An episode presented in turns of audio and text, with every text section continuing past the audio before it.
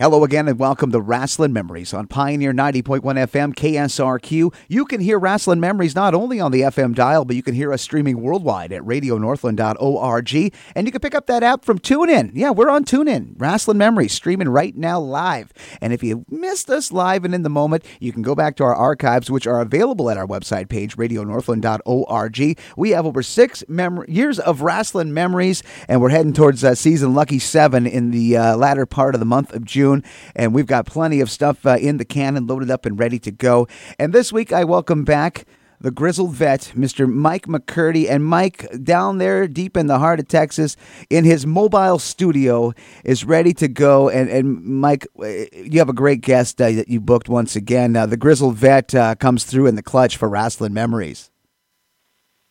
Man, um, it's good to be back again. You know, I've missed the last few weeks. Uh, real quick, though, I just want to give a little shout out here um, by the time we ever hears this on, um, just want to give shout out Dallas Championship Wrestling. I had a chance to go to their show last night. Amazing card, amazing talent. Anybody listening, if you're in the Dallas Fort Worth area, go check out DCW Wrestling. I was highly impressed. Some great guys on there, and it was a great show. I really enjoyed myself. They've invited me back again, so I just wanted to give them their uh, props on that one. Yeah, you were sending me some messages the uh, during the, the show and talking about who was who was at the event, and one of the guys that popped out that you mentioned that you were very kind of excited and just didn't expect was a guy who's really kind of been uh, making some news in the last year, year and a half when he held the NWA title. We're talking about the veteran Tim Storm, so that was kind of a pleasant surprise for you, wasn't it? It was good to see Tim. In fact, I talked with him, and uh, I've got him booked as a uh, upcoming guest for Wrestling Memories. Just got to get a date and time locked in, and so we're going to have him on as a guest, and I'm sure all our listeners are going to enjoy that one as well. Oh yes, and they're going to enjoy this one as well. We got to focus on the guest that you lined up. He's a returning uh, he's a returning guest to Rasslin' Memories. He was on with uh, myself and George Schire about a year and a half ago. Uh, he's a wealth of knowledge, and he's going to be here to help us pay tribute to uh, some of the legends that we have lost here recently. Uh, we're talking about the living legend Bruno Sammartino, number one Paul Jones, and of course luscious Johnny Valiant. And uh, Mike, I guess it's from one Mike to another we got a grizzled vet to a doctor. Let me uh, have you introduce your friend and also a friend to Rasslin' Memories. Um, it's my pleasure to introduce this man. He's a good friend of mine.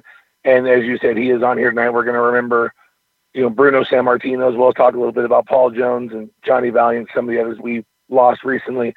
But our guest today is none other than world renowned wrestling photographer. And I can say that honestly, Dr. Mike Lano. Mike, thanks for joining us today everybody. I've uh, covered the biz primarily for the wrestling newsstand magazines, all of them, primarily Japan, though, since 1966. And um, uh, this was a horrendous couple of weeks since the passing of Johnny Valiant, going back to his hometown in Pittsburgh, where he actually started for Bruno's offshoot, Tri-WF promotion that Vince McMahon Sr.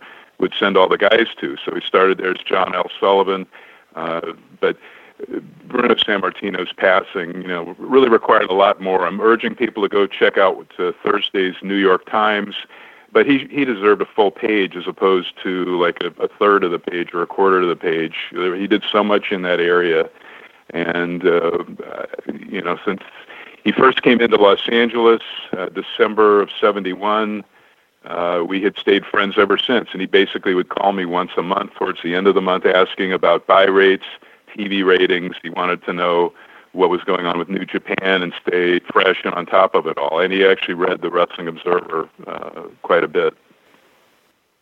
So he stayed quite sharp uh, when it came to uh, you know the, the, events of the day. Even after he retired, I know uh, you know Bruno had a, a, made a lot of news in the '90s, early '90s, uh, with his uh, feud with with with Vincent uh, Vince McMahon Jr.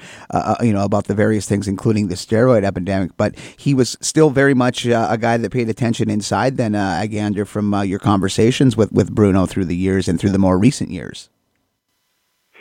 Yeah, that that was kind of a long time in coming. The feud stemmed from when Bruno wanted to help his son David out and get him booked with the then WWF, you know, which uh, was birthed from the Tri WF Vince Senior. And basically, he felt that he was uh, he had fully retired. He, he didn't want to return to the ring at all. His body was aching. but he was sort of forced to to get David on television. One of the caveats was that Bruno had to come back and do commentary and, and wrestle a lot in arenas. So if you look at some of those uh, around 84, 85 uh, TV tapings, stuff that was happening at the Boston Garden, the Philly Spectrum, the Cap Center, etc. Bruno was on a lot of those cards, and, uh, and then when the the Ring Boy scandal, the steroid thing happened, whatever year, 92, 93, then it was uh, it just sort of escalated things, and um, but yeah, I'd rather talk about you know the positives of Bruno. There was there would be no WWE today without everything that Bruno contributed. I mean, that promotion was ridden on his back uh, when Buddy Rogers was not working out as a champion in '63, which was why the title strap had to change to Bruno, who uh, had already been blackballed by the business except for Toronto. So he was begged to come back down from Toronto to sort of save things, and save things he did. A record number of Madison Square Garden sellouts and all of those other venues. And when they weren't working out with the next champion in Pedro Morales, the third tri-WWF champ, December 10th of 73, and I was there shooting ringside at Madison Square Garden. They put the strap back on Bruno using the uh, intermediary Stan the Man Stasiak, who was no stranger to Dallas and all things Texas, but particularly Dallas. So, uh, you know, Bruno was their go-to guy. Two of the longest legit title reigns. Um, it was huge. And then when he asked for the strap to be taken off, that's why he lost to Koloff. His body was aching. He was just burned out on eight, nine days a week of wrestling, doing TVs and all that. He then started coming. He came out to the West Coast. Of course, he won the LA 22 man battle royal. That was one of my primary home base territories. And then he had a big, huge match at the Olympic Auditorium in LA with Killer Kowalski, who they had worked numerous times and were great friends from Tri WF and he worked at the Cow Palace quite a few times, but dating back to two, if not three, but two, I recall, a title versus title. His title versus Ray Stevens' U.S. title. They sold out the Cow Palace. Bruno would have six-man matches at the Cow Palace, teaming with Pepper Gomez and Rocky Johnson. And Rocky and Bruno verified to me that Rocky begged Bruno. This was in early '70 or around May '73. Begged Bruno to take him, get him out of San Francisco, where he felt Roy Shire was uh, sort of a racist promoter, get him into uh, Vince Senior's promotion, which finally Rocky would do, but years later.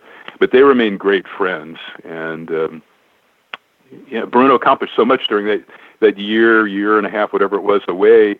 He went to Montreal, teamed with Ed Carpentier, won the the big Grand Prix World Tag titles up there, defeating the original Hollywood Blondes. He worked for Dick the Bruiser, and of course, he and Bruiser, the super team, uh, were tag champions in Bruiser's WWA promotion.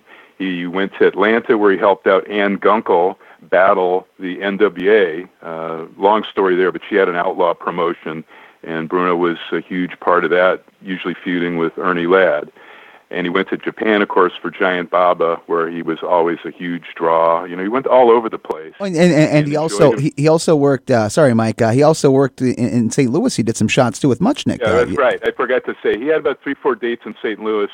Uh, his opening one, I think he took the mask of uh, Dr. Big Bill Miller, uh, great hooker, shooter, wrestler and the final one was, uh, I think it was an hour Broadway. They both won a fall. Harley Race for the NWA Championship, which is still fondly remembered in St. Louis. It was a huge match for the NWA title. But Bruno had fought for that that title uh, prior to that, but that's a whole long story. I mean, the, the thing I want to get out as a positive about Bruno was, in the opinion of many of us, he was the most ethical guy in an often sleazy business just ethical. He transcended the business in so many ways beyond just wrestling. He was a good uh, human being and uh, just had a heart of gold. And uh, you know, he always he would talk to whether he was talking to Arnold Schwarzenegger or some big celebrity. He would talk on the same level with the same respect. Uh, if it was just a fan at the matches or you know pretty much anybody. He he would lock into you. He would pay attention. He wouldn't be you know looking around for oh gee i need to be talking to somebody else. Uh just I, words cannot do the guy justice and there is there will never be another bruno because of all the things that he brought uh to the table as a human being Now, were you kind of taken off, off guard a little bit when you first met him uh, uh, of how uh, just how uh, kind and, and, very forward he was? I mean, considering that you mentioned that he could have done all the, the big star, big league stuff, but when you first got a chance to, to meet him, can you remember that and remember just what kind of a nature it was and how nice it was and kind of a refreshing take it was to have a guy of, of that stature, that larger than life figure that Bruno was, to be able to be so down to earth? I'd kind of heard he was that way, which was so unusual in the business. Uh, often people are leery when they're wrestlers because they've been, you know, char- characteristically cheated often, so they always would give you a glazed look. You know, as wrestling's photographer dentist, I treated a lot of guys for free in my office, including the fireball throwing Sheik and Sabu and Mick Foley and Abdullah the Butcher. But guys that may not even know you, they uh, if you do something or hand them a toothbrush or whatever, they often would give you a glazed look, like, "What does this person want back from me?" But Bruno was not like that, and I think he helped uh, with other wrestlers, you know, get them to see. Not the rest of the world isn't like the wrestling world. Um, and uh, I mean, I just have so many fond memories taking pictures of him working out with uh, Schwarzenegger and and working out with. Uh, oh gosh, so many people like at Gleason's gym and other gyms in the New York area. Uh, just a lot of great, great, great memories. And uh, as I do the other two individuals that, that we sadly lost too, Johnny Valiant and and Paul Jones. Paul Jones, like uh, if you guys will allow me just quickly to say something about him. Oh, absolutely. You know, he was kind of not the greatest manager, not the greatest talker. A lot of us wondered what are they putting him on for. But if you recall, as a wrestler, the late 60s, 70s, particularly in his Florida days, he had amazing matches. People don't believe me when I say it with Jack Briscoe, uh, whether it was for the Florida title or later uh, the NWA title. But he was a very credible wrestler.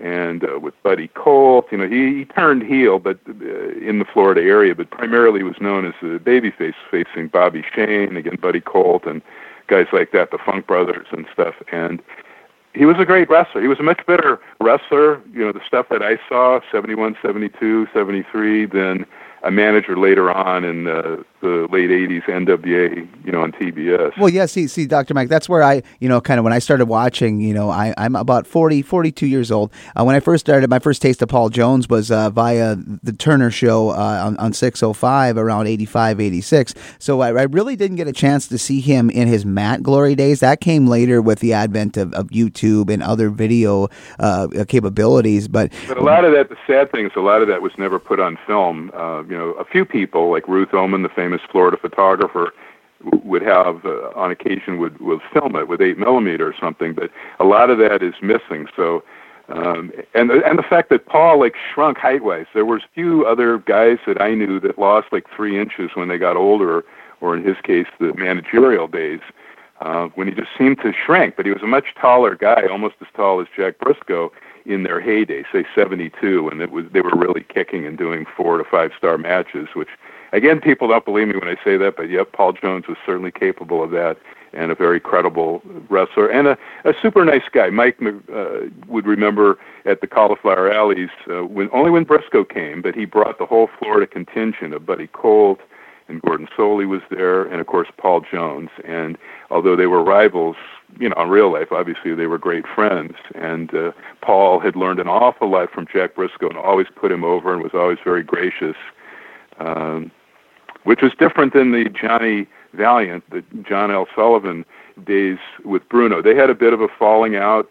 Uh, Bruno told me that Johnny had disappointed him a couple of times, you know, later on, so they weren't really on speaking terms. But uh, when John Valiant was created uh, around 73 to pair him as a, a very colorful tag team, the Valiant Brothers, with Captain Lou Albano. They were at their best. The three of them were great. They had uh, at least four sellout matches at Madison Square Garden. I was shooting at two of them uh, Bruno and Chief Jay Strongbow against the Valiants in the main event.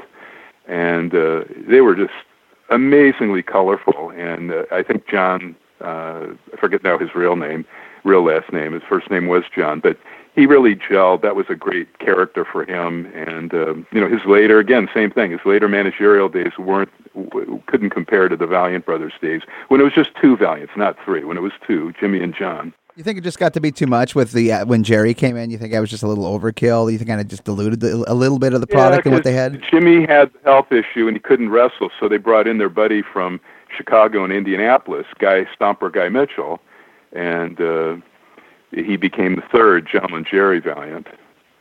Uh, but then, you know, Jerry, uh, aka Jim Guy Mitchell, who was also rumored to be brother Bobby Heenan, which was not true they were just great friends and had tagged and all that kind of stuff.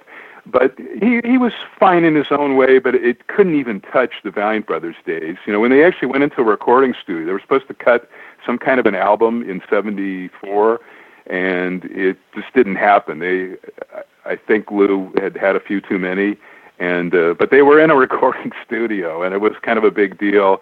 You know, later on, uh, Debbie Harry and Andy Kaufman tried to help them uh, market themselves a little bit better in the 70s.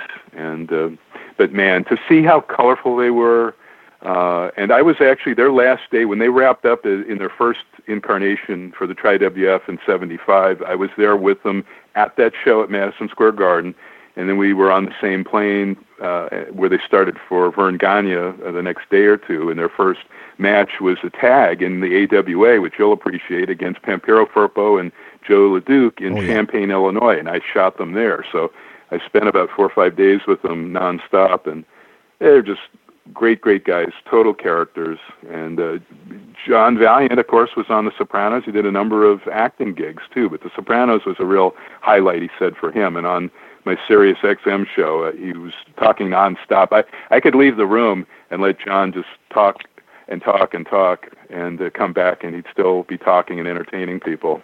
You know, you know, and and to talk about uh, his uh, career in acting, also he did uh, some stand-up comedy too through the years as well. I remember reading through the trades. I never really had a chance to hear his material aside from the, the wrestling business, but that's another uh, interesting avenue that kind of worked in with his persona and personality as well. Yeah, I think he was one of the first guys to do stand-up, even before Mick Foley or Colt Cabana or some of the great guys like that. Well, absolutely. And I want to bring in Mike McCurdy into the conversation. Mike, uh, didn't want to leave you behind into the mix here, Grizz. What do you got for uh, Mr. Lano? Well, I'd like to touch back on Bruno um, for a minute. Just recently, the last past week or so, we had the HBO documentary on Andre the Giant, obviously another icon in wrestling.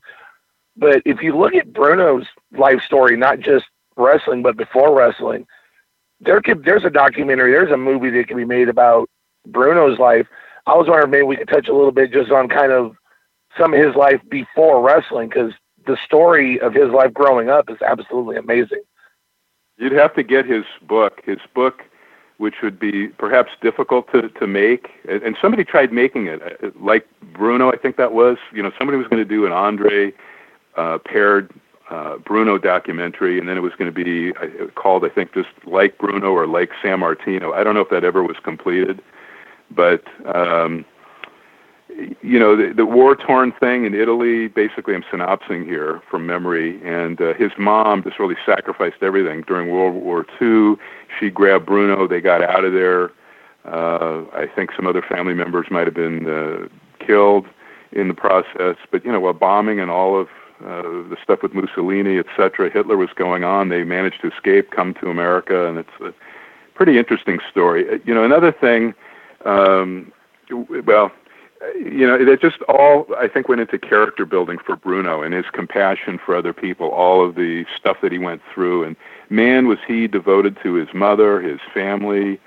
Uh, had a bit of a falling out with David, but that was, you know, something else on a sidebar. But he still loved him, talked about him uh, anytime we talked and uh, I know it's really got to be difficult for his wife Carol and the three kids. All named I forget now. The only thing I forget is why they all were uh, given names that started with D, uh, David and Darren, etc. But um, yeah, I, you know that would be interesting. I, I would hope the general public would be interested in it because his whole life, apart from wrestling, is fascinating and awe-inspiring, and you know stuff of like hero stuff.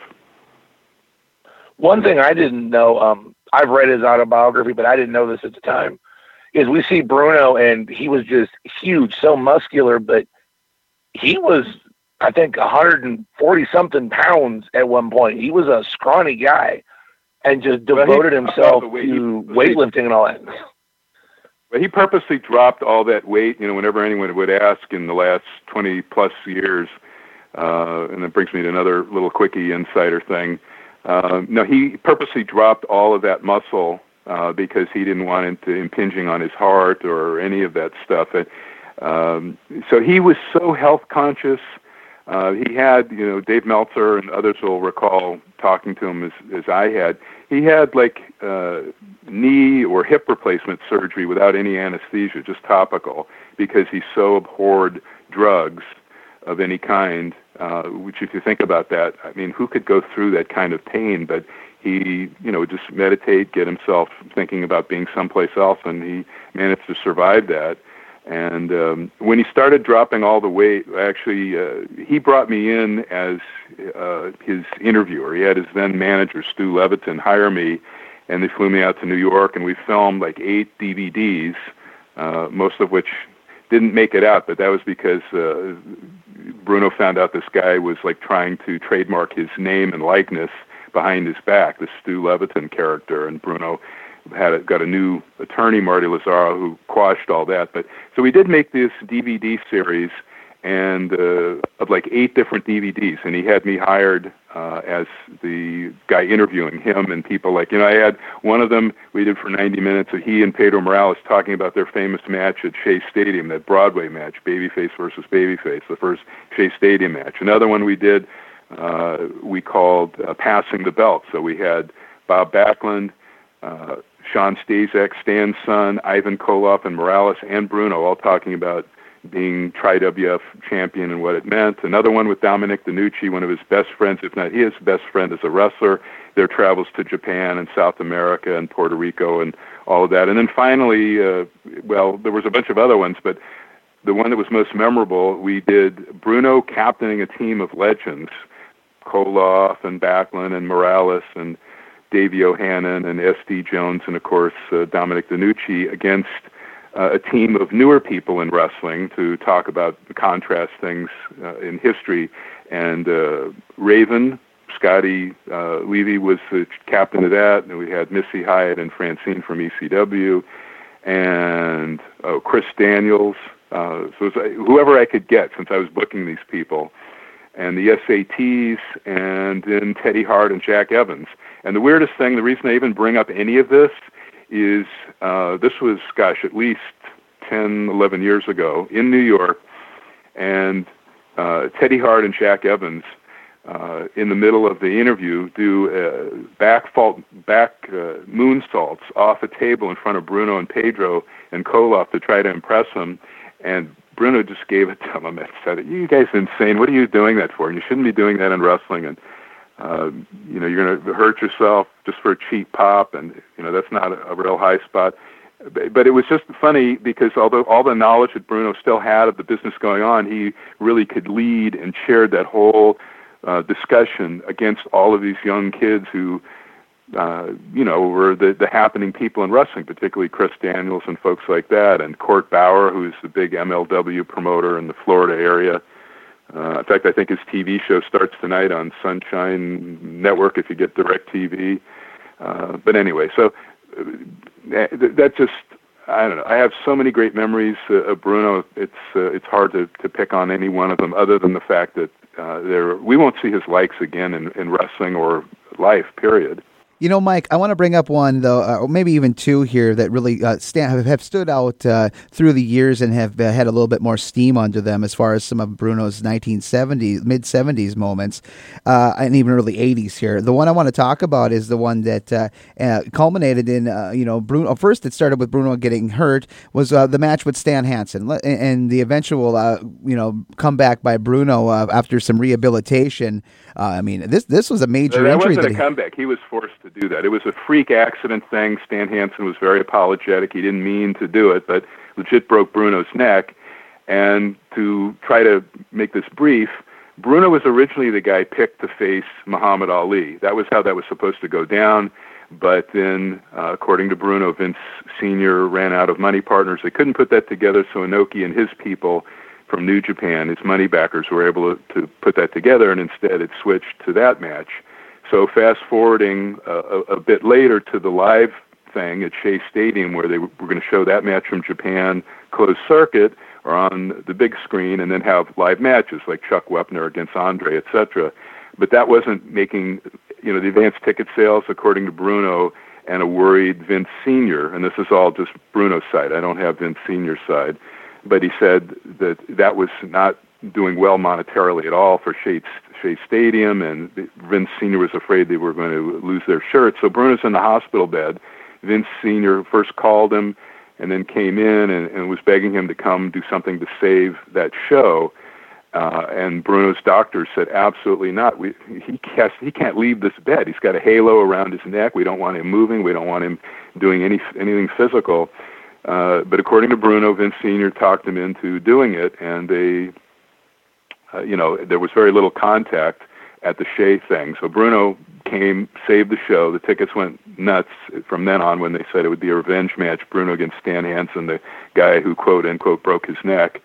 Uh, but again, it was just an accident, and Bruno never had any ill will towards Stan. In fact, I had the two of them on uh, by phone as guests. Oh gosh, maybe eight nine years ago on one of my radio shows, and it was great to hear them talking that out. Another guy that uh, so Bruno liked and respected Stan. He liked Brody, which a lot of people may uh, be surprised at. Definitely, really liked Bill Watts, who we thought was. Uh, a great, great mind in the business, you know, learning from when he came into the Tri-WF around 64, 65 as Cowboy Bill Watts. And then he knew that he had gleaned a lot from Roy Shire, who Bruno respected as a, a booker, and from Eddie Graham and all his days in Atlanta, et cetera, and from Leroy McGuirk in uh, Mid-South. Uh, so he was always gracious in putting over people that he really respected, but no heat with him and Stan Hansen over that accident. What did he think uh, uh, uh his relationship wise with, with the good man who, who succeeded him in this his second reign? Uh, what was the relationship like with superstar Billy Graham, with Bruno? Um, he, I, I can't answer all of it because now some of it I forget. He liked him uh, initially when he came in via Los Angeles and then the AWA uh, when Verne sent him to Vince and. Uh, you know, Vince Verne, excuse me, Bruno finally wanted the strap taken off him again. He was exhausted, and that was 77. So we all knew in advance that was going to be uh, going to, to Billy Graham at that particular show. I think it was Baltimore, if I'm not mistaken, mm-hmm. uh, was the venue. Um, but you know, later on, some of the stuff that uh, Billy did, Bruno said he uh, wasn't happy with. Uh, uh, you know, there was you know great respect there, and I think Billy has always said he really appreciated what Bruno did to really help him uh, get over uh, in the Tri WF area, uh, where he became, you know, a legend. But um, they didn't, you know, always have the greatest relationship. Uh, so I'll just leave it at, at that. Uh, you know, Billy's been very vocal lately about Ronda Rousey. I'm sure you guys have seen that. Yeah, I've seen the posts up there. Yeah, he's uh, he's he's had a fire lit under him. And You, you see that from time to time with the superstar. He puts That's out these very country too. You know, yeah. he should be able, whether you oh, agree absolutely. with him or not, absolutely. he should be able to say whatever he wants to say, and and that shows that uh, Billy is on top of things too. Well, um, yeah, and, it's nice. You know, you're not always going to get the uh, you know the filtered perspective. You know, it, it is cool when you know to have that that that that that right to have your your, your thoughts out. I mean, yeah, I mean, you may not uh, get everybody to love Billy you, but but, the thing yeah, is, with Billy Billy is MMA fan. Don Frye lives right near him, and he's like the world's greatest Don Frye mark. So uh, he's got a lot of fondness for MMA. Watches it all the time. You know, last time I talked to Billy, loves UFC and and the other promotions. Now, I'm going to mention uh, just one more to touch off on, on, on what I want to talk about with Bruno. Uh, yeah, it was around 1980. Uh, another famous angle involving Bruno was the, the classic, you know, teacher versus protege uh, with, with, with Larry Zbyszko. And that was another thing that culminated in one of those big events at Shea Stadium. But uh, what, a, what a feud in the way that, you know, worked itself out from its early beginnings when the seeds were planted and, and into the inevitable main event at Shea with, with Bruno and Larry. Yeah, the the way it was that was brilliant booking. The way it was drawn out and drawn out, and people there knew all those years that the reason Larry was there is Bruno had uh, trained him and brought him along in the business for years and years. And then when that thing finally happened, it made big money. That was the last Shea Stadium spectacular. and uh, Andre Hogan was underneath that. It was a big spectacular card too. Mike uh, McCurdy, uh, do you have any more uh, Bruno questions before we kind of transition into another area? One thing I'd like to touch on for a second. Um, you mentioned without Bruno, we would not have the WWE as we know it today. And if you look back, you know, people are always asking your Mount Rushmore of pro wrestling, and people always bring up, you know, Hogan, Austin, The Rock. But Bruno is that was the WWE. He was the backbone but what made Bruno so iconic? Because unfortunately, today's fans don't really know much about him. But in the 60s, 70s, he was, like I said, he was iconic. But what made Bruno such the iconic figure? Um, well, it's easily, well, not so easily some, but I shot everywhere in Madison Square Garden, Chicago Amphitheater, Tokyo's uh, Korakuen Hall and stuff. But the feeling down my spine when Bruno would come out. He didn't need any entrance fireworks, entrance music, not even a ring robe. He just came out in like a Mike Tyson would later in boots and his world championship belt, and the place went out of their minds. It was so deafening. Every wherever I was, whatever the venue was, uh, for Boston Garden or Philly Spectrum, or of course Madison Square Garden, where it was the loudest uh, for Bruno, and the interviews he did where he just seemed like you know a regular human human being people could relate to uh, to promote these things. Uh, no one else was doing that. They weren't giving, uh, or, or they just weren't giving them on that level, that first class five star level of interviews that Bruno uh, would give, where he came across as a real human being with a heart and soul, and uh, you know could relate uh, to almost everybody, every race and creed Loved Bruno. You know, when I was going there, you would see Greek people and Puerto Rican people and Hispanic people of other persuasions, uh, Dominican people, and of course Italians and and regular. Uh, no matter what, they just uh, could relate and and took him to heart. And uh, the, the testament that he basically was at promotion from '63 on, uh, you know, well after the Larry Zbyszko thing when he had to come back um, th- just tells you what what he was. You know, certainly those names we don't want to belittle uh, Austin or Rock or, or any of the folks that have been huge, Cena, but they would probably agree with that. That Bruno really made that that company. One last thing, I'm just going to ask. Outside of wrestling, you know, not just what are some of your like fondest memories of just your friend Bruno Sammartino? Um, at the last uh, WrestleCon thing in Los Angeles, I think it was 2012, he got a big suite. I just had a tiny room at that Westin, LAX Westin, but he had a big suite and let me have one of the other rooms. But we would go with another one of his best friends, Chris Cruz, you remember as a NWA WCW announcer, uh, who I've been trying to find out, uh, and I'll disseminate the funeral arrangements or the service, whatever is I don't know if it's going to be private, just the family. We don't know yet. It's been only since Wednesday, the 18th.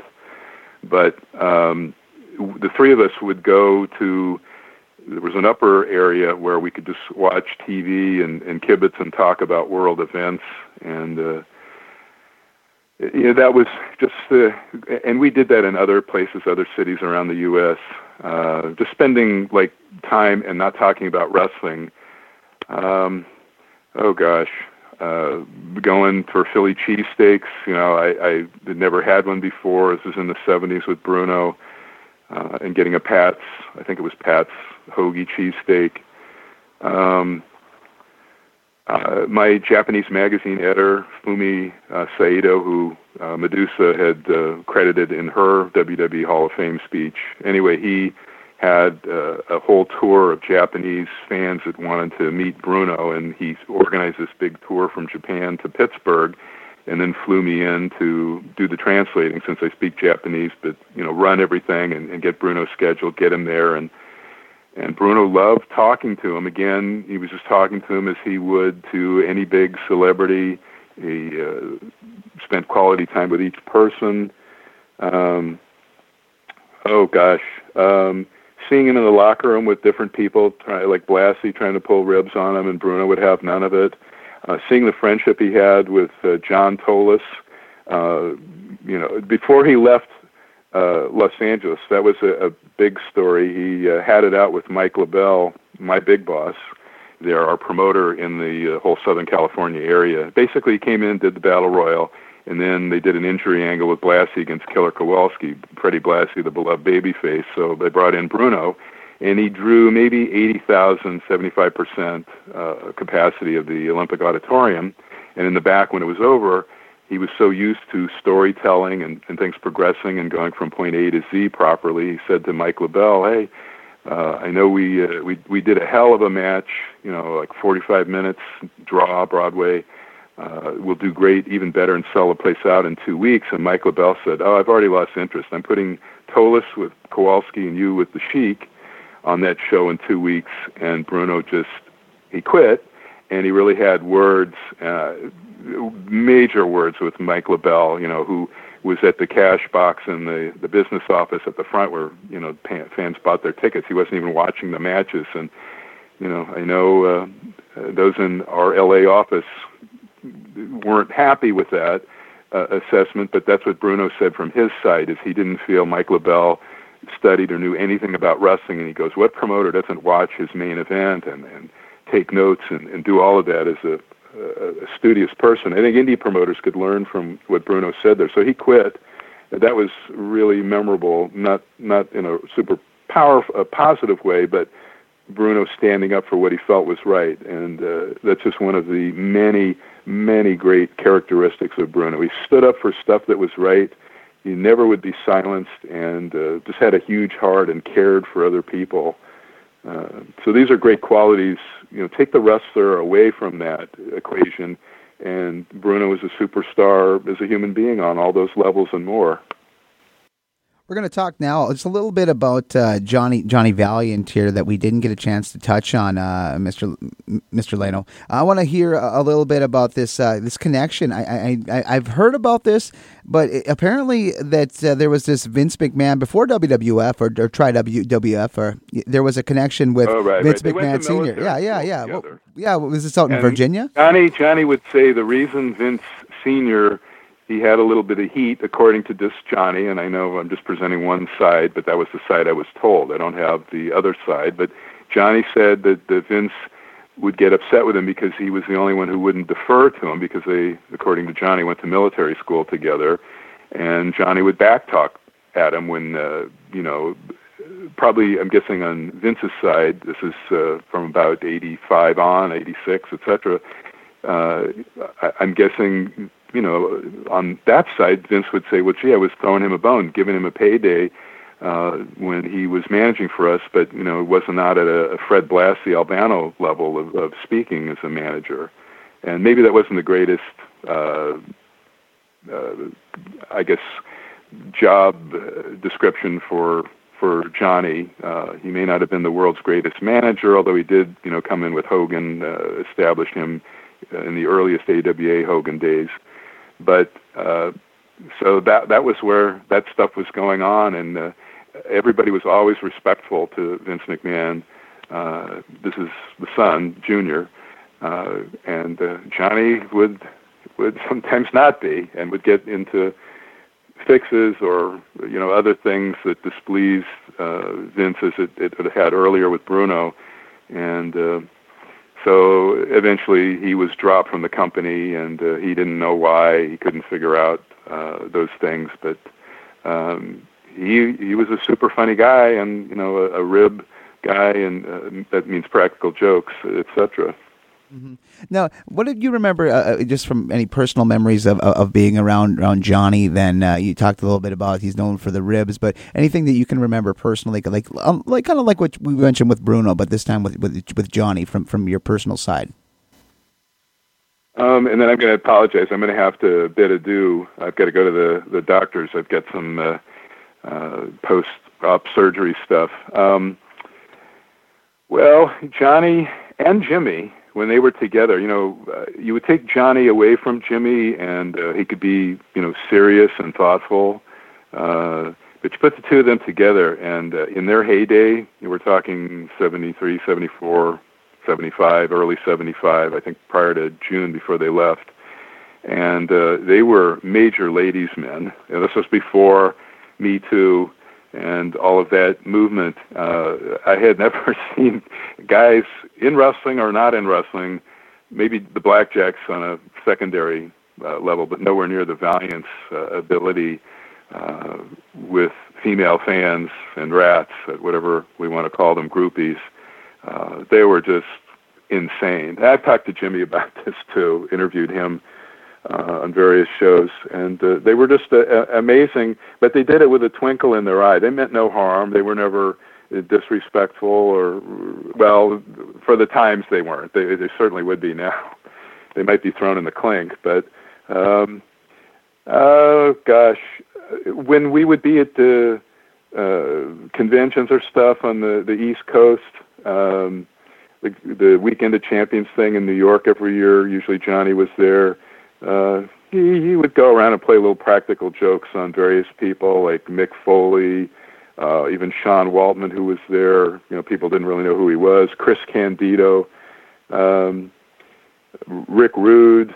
Uh, uh, you know, he just loved the practical joke and uh, just was kind of a blast to be around. Again, not always politically correct in the 2018, 2017 scheme of things, but um, he's just a, uh, sort of a, a pretty funny guy. Whereas I can't think of anything like that um, regarding Paul Jones. If you were to ask, um, I I don't. I think he was always like respectful of his wife and and you know was not at that kind of level. You know, some guys are high voltage personalities like John Valiant, and then others are uh, more studious like Paul Jones and. Uh, uh, and and then you got the, the pinnacle, which is Bruno in terms of being serious and respectful of everyone, everyone. Uh, but uh, John was a character, and they the mold was broken with him too. Oh, most most definitely. And uh, seeing that our, our time is getting a bit short here, uh, Mr. Lano, I want to bring Mike McCurdy back in to ask uh, just a question or two before you go. So I see that you have an appointment coming up. But Mike, uh, I'll bring you back into the conversation here as we wrap up with uh, Dr. Lano. You know, I'm going to have to admit without the advent of YouTube, I would not know much about um, Johnny Valiant's career beforehand because, like you, Glen, you know, I'm 45. I remember Luscious Johnny V. I remember him as the manager, and as Mike said, he brought in with he was with Hulk Hogan. But um, his managing career, I mean, like I said, that's a little bit about all I know about. But you know, how did that come about? Was this just because you know he wasn't able to wrestle anymore, and they just wanted to have something for me. It was a chance to give somebody else a rub because I just never know know much about Luscious Johnny Valiant. Well, um, as Bobby Heenan said, neither of them were, uh, and I don't mean to be disrespectful because uh, Johnny had many other attributes and skills. You know, they weren't the they weren't like Billy Robinson or Karl Gotch. Let's put it that way. I'm I'm being uh, judicious here. You know, Bobby Heenan uh, who we all respect and love. Uh, said they weren't the world's greatest wrestlers, but they were so colorful and paired with Albano. Um, it's a shame people can't see that. They, hopefully, they can put that on their network. You can see all of that stuff, and maybe some of those main events with Bruno and Chief. Um, just the color and, and flash and the it factor they really had during that period. And you know, it's like you only hit lightning once. I think later on, um, he'd already wrestled for a long, long time. I think since like 67, 68 perhaps. Uh, 69 is John L. Sullivan in the Pittsburgh area where he started and where he sadly was run over uh, when he went back home. Um, but um, I, I think that was just a bone being thrown to him. He really, uh, you know, was a little bit too old, long in the tooth to be a wrestler, so they give him the managerial thing, which he'd already been doing in the AWA, et cetera, anyway uh, at this particular period of time, and uh, uh, it just maybe wasn't uh, it just wasn't working out. So eventually, he was let go from that after a couple of years. But he had you know a good X amount of years doing that. But I urge people that isn't the Johnny Valiant you really should see. You really should see him in his days with Jimmy. Just him and Jimmy and Albano. Uh, Captain Lou and the Valiants too. That was one of their closing taglines to their promos. I mean, Johnny could give some great promos. The three of them, and you may not think, oh, gee, how can Jimmy and John give promos like that? Well, look at their 74, 75 work, and you'll you'll be saying the same thing. Well, it looks like the time is uh, getting short on, on, on Rasslin Memories uh, this week. Uh, Dr. Mike Lano, thank you so very much to uh, stop by, take some time out of your schedule to help us remember uh, three truly uh, unique and very talented and legendary professional wrestlers in the form of number one, Paul Jones, Luscious Johnny Valiant, and of course, the living legend. Well, now he's left us, Mr. Bruno Sammartino. Mike, your insight is always welcomed here on the program, and thank you so much. I mean, it just brightens up our day to remember the good things about these uh, three wonderful competitors. They were all three great, great, great people, and it was a really kind of a horrific X amount of days losing all three of them in succession. Uh, Barbara Bush. It's been not the greatest, but let's remember the positives about all three. Uh, they all were the mold was broken on all three of those. I know that's kind of trite, and I've already said that, but uh, all three were so unique: Paul Jones, Johnny Valiant, and uh, and Bruno. There's just no one like any of them.